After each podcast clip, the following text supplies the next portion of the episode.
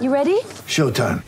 On May 3rd, summer starts with The Fall Guy. Let's do it later. Let's drink a spicy margarita. Make some bad decisions. Yes.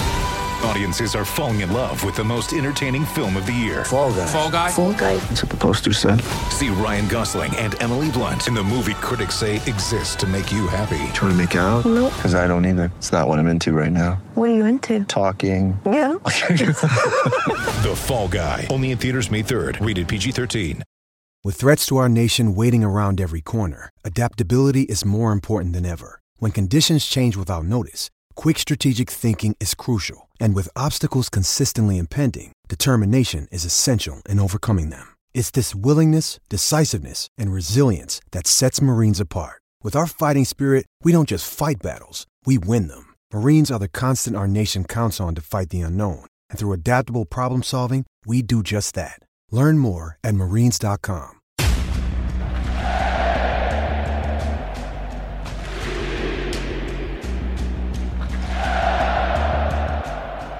Hey, everybody. This is Doug Roberson of the Atlanta Journal Constitution with another edition of the Southern Fried Soccer Podcast.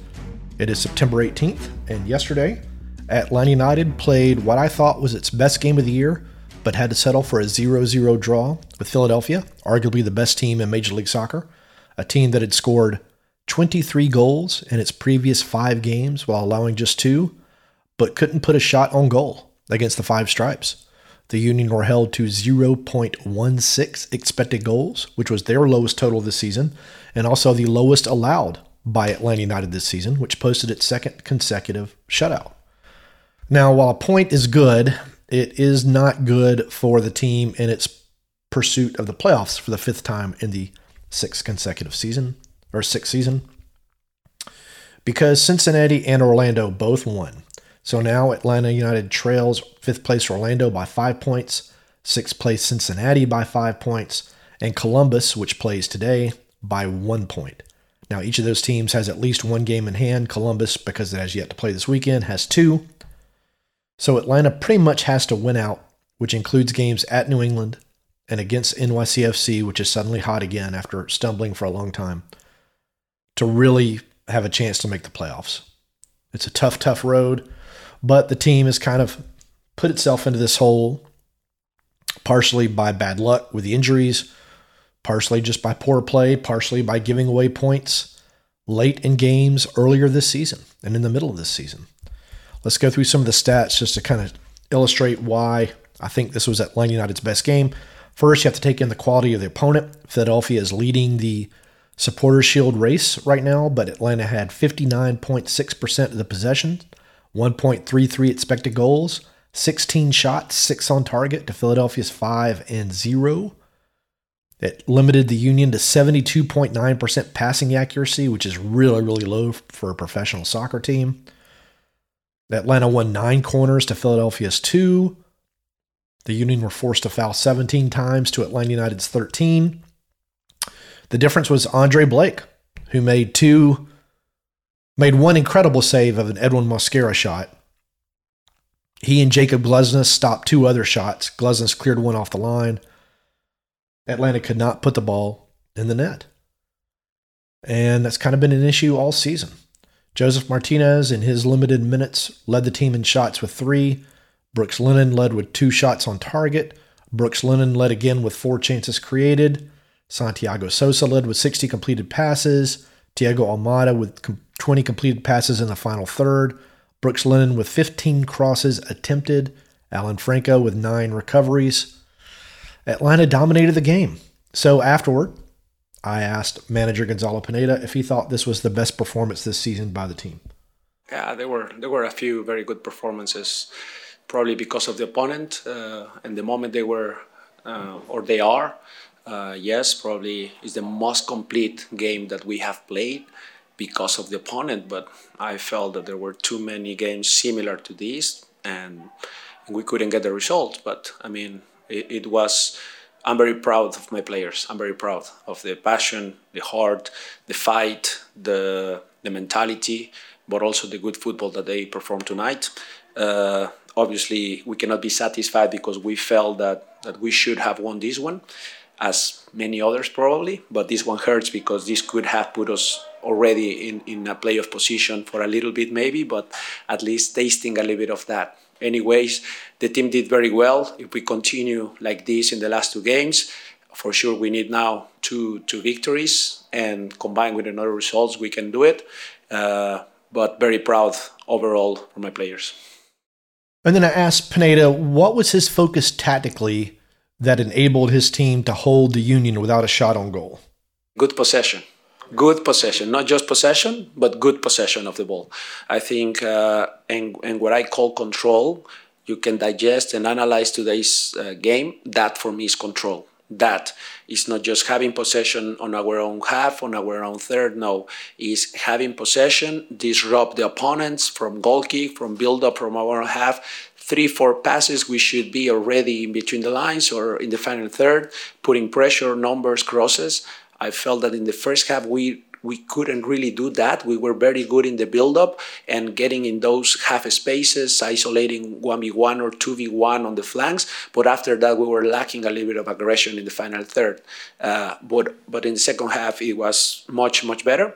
Uh, and that helps to make them come back so they don't have easy outlets in transition. Then their midfielders, Gazdag was doing a lot of work defending Santi. So now it was almost a 2v2 situation, but not in good position for their forwards. At times we were a bit worried about that 2v2 on the back with Alan and Purata against their two nines.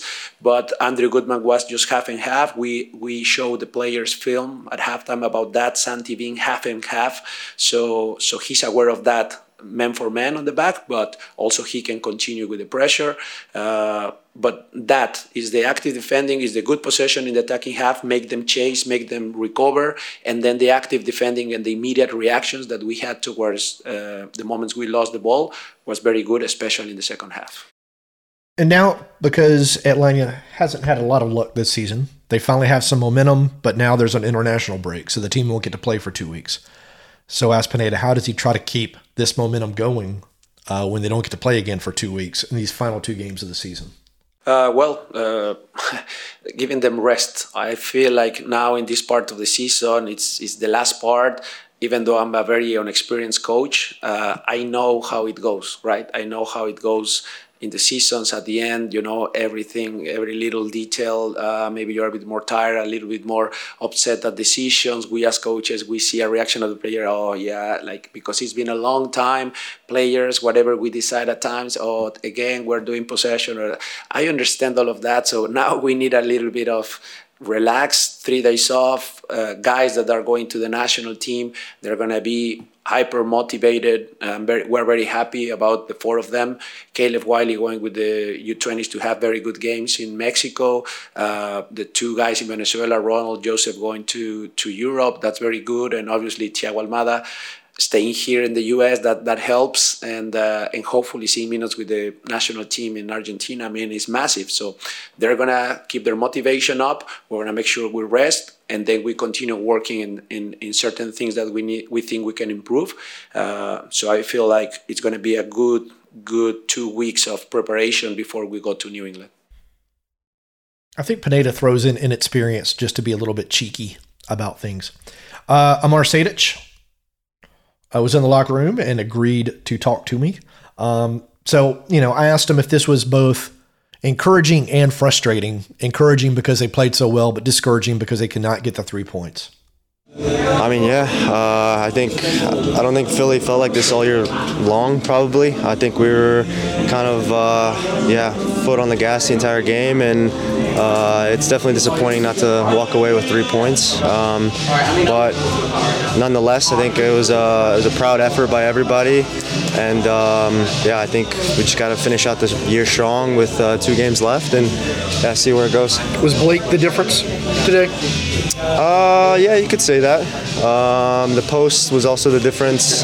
Um, just that was just like your shot against Orlando. Yeah, just just a couple situations that a little bit unlucky, but uh, nonetheless, yeah, I think I think everybody on the team played very well. From the guys who came in off the bench, it was a very good performance.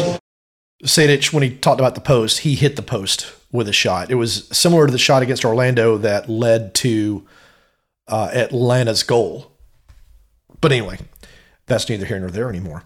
Uh, Alan Franco, who's been playing really, really well uh, with this consistency in the lineups and stuff. This was the first time this season that Pineda has been able to use the same lineup for three consecutive games. So I had some questions for Franco, and that's his music you can hear in the background of that Sejdic clip. It's a uh, reggaeton, I guess, Argentinian reggaeton. Uh, it's pretty cool. Uh, it's a gigantically large speaker that it plays out of too. I, I think Franco probably gets a workout just by carrying that beast around. But here's some here's some noise from Franco. Two consecutive shutouts, including one against a team that scored 23 goals in the past five games. What were y'all doing that was so effective today? We, we've been working really hard every day, uh, preparing for, for our opponents. Today we played against the, the leader of the league. Um, and yeah, we knew it was going to be difficult, but today their their goalkeeper was uh, was the player of the game. I think we played really well. I think we, we deserve more, um, but he made some really great saves, and, and he was the, the figure of the game. How much does it help the team that you've had the same starting lineup now for three consecutive games?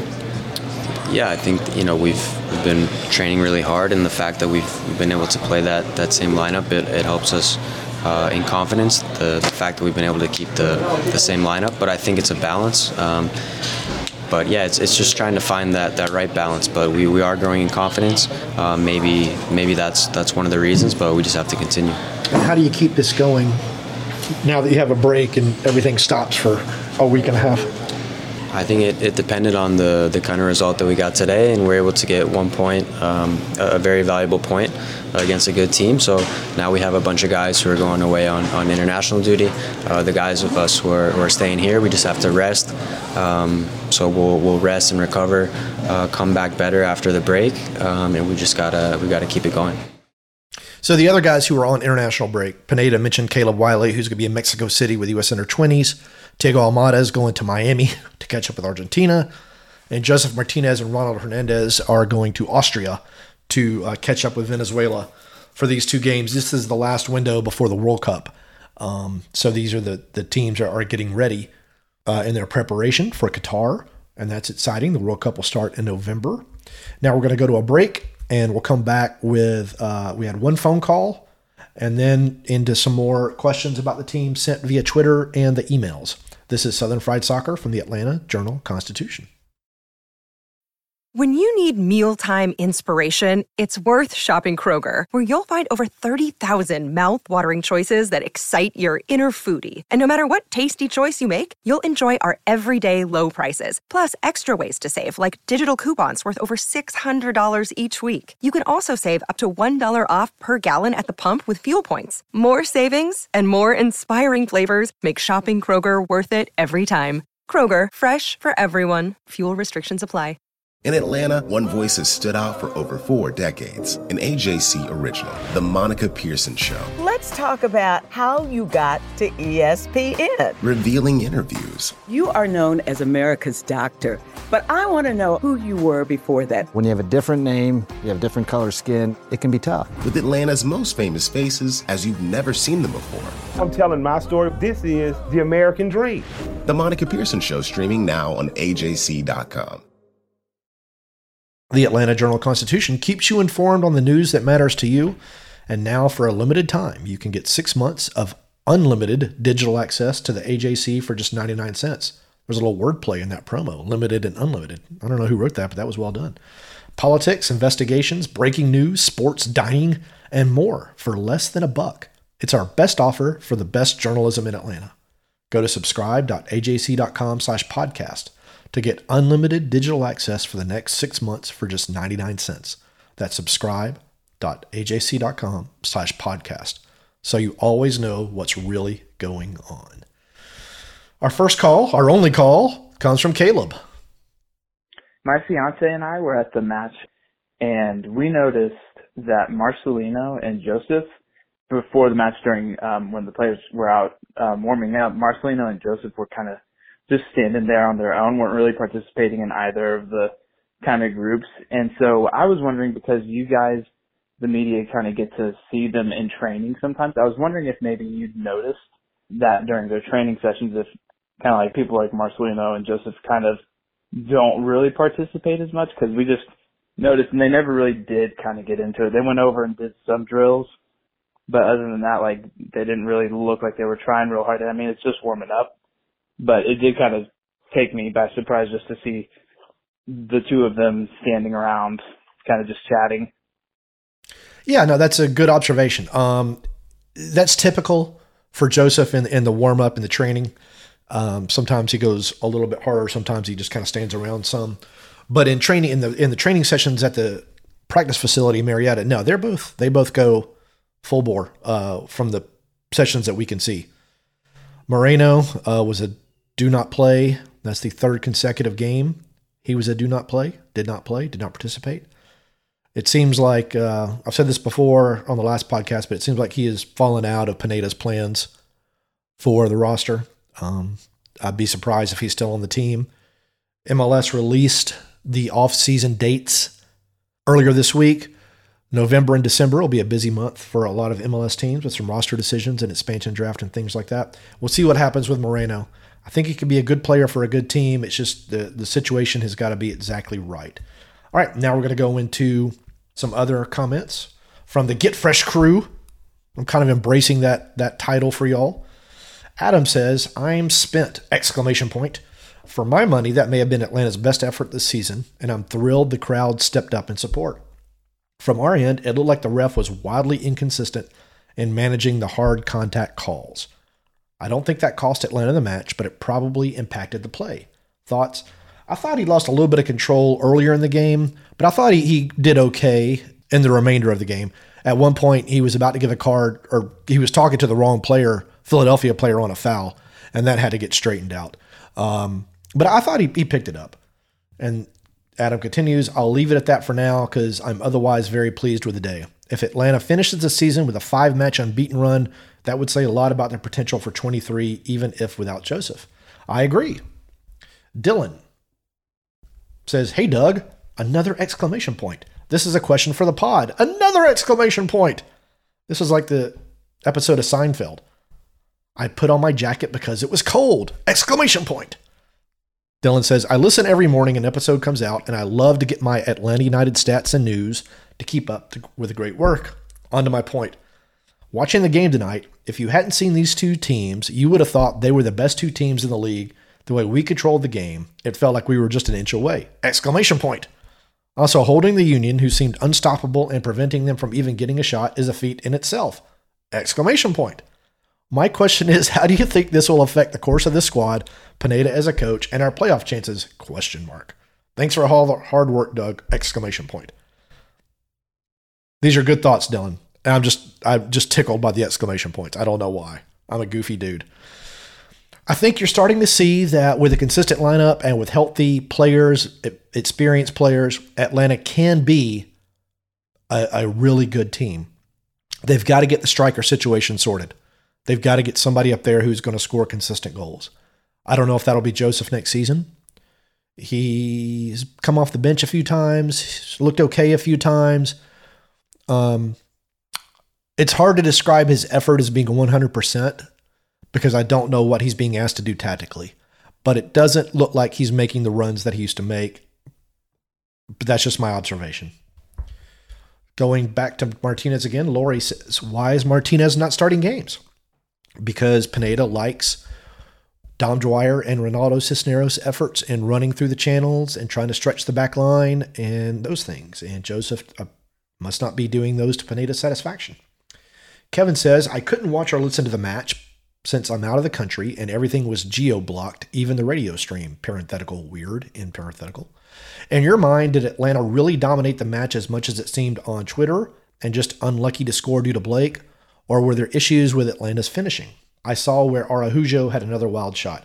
No, no, they dominated the game, and Blake definitely prevented, and Glesnes, Atlanta from scoring. The shot by Mosquera, he said he thought it was in. He was already about to celebrate, and Blake kind of reached behind him and pushed the shot away. If you watch the Dortmund Schalke game yesterday morning, Schalke's goalkeeper did the exact same thing. It was a little bit like the Stefan Frei save in the MLS Cup when the goalkeeper dives and kind of reaches back behind him to push the shot away.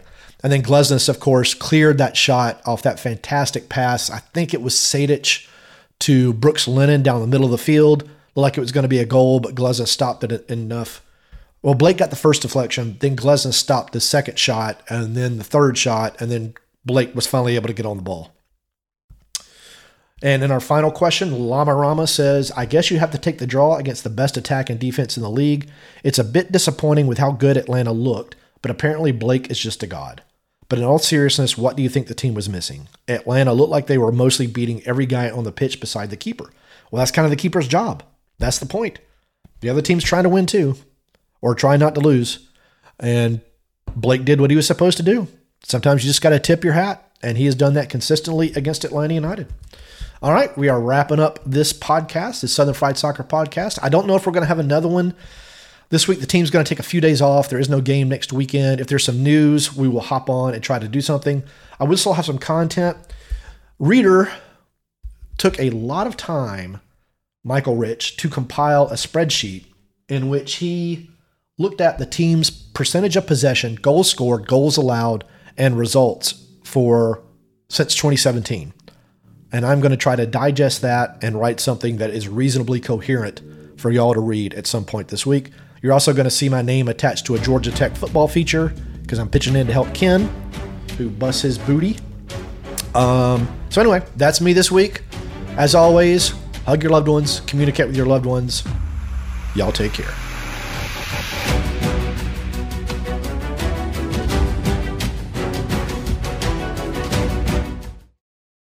The AJC's trusted veteran political voices, Greg Bluestein, Patricia Murphy, Tia Mitchell, and Bill Nigut, are the essential source for Georgia politics. The Atlanta Journal Constitution's Politically Georgia. Sign up for the newsletter, download the podcast, subscribe to the AJC. I'm Ernie Suggs, race and culture reporter for the Atlanta Journal Constitution. And I'm Nedra Rhone, lifestyle columnist. Atlanta has been known as the Black Mecca for so many years, but that means something different to everybody. It means everything to me. I've been living here for 24 years and I am still amazed at how rich the city's black culture continues to grow. Every day I wake up, I learn something new. Well, you all can learn something new by subscribing to the Atlanta Journal Constitution's new newsletter called Unapologetically ATL. It's all about the people, the events, and the entertainment happening in metro Atlanta that black people might want to know about. Like historically black colleges and universities, Atlanta's thriving art scene, and the city's growing neighborhoods. Wherever you live, we want to hear from you. We want to hear what issues are important to you. So subscribe today at www.ajc.com slash unapologetically ATL. Only from the Atlanta Journal Constitution.